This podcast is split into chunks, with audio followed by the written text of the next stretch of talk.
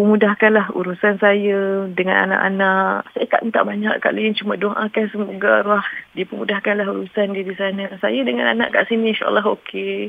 Tak ada apa. Dan Kak Lin harapkan agar Ayu terus kuat ya. Terus cekal demi membesarkan anak-anak. Empat orang hasil kasih sayang antara awak dan arwah suami tu eh. Peninggalan. Orang kata Ya. harta kan. Sempat dia main dengan baby dia pun tujuh bulan je Kak Lin. Dia punya excited anak yang nombor empat ni Kak Lin. Sebab saya yang nombor tiga dengan nombor empat ni jarak jauh sembilan tahun. Dia memang anak, anak, anak lelaki pula. Dia memang excited. Pregnant pun yang ni terus excited. Dia punya standby barang-barang baby, baby cot apa semua memang dia dah semangat nak sambut baby baru. Lepas tu bila macam weekend bila dia balik kali mandikan baby siapkan baju baby bagi makan baby semua dia ambil alih kali lepas tu saya terdetik hati setiap kali kalau dia ambil alih untuk turn dia pula jaga anak saya selalu rakam saya selalu tangkap gambar apa yang dia, dia buat dekat anak dia dia suap makan apa semua kali. Rupanya itu untuk kenangan manis untuk saya. Kenangan manis untuk saya. Kenangan itu yang nanti bila suatu hari anak saya dah besar saya akan tunjuk ini abah.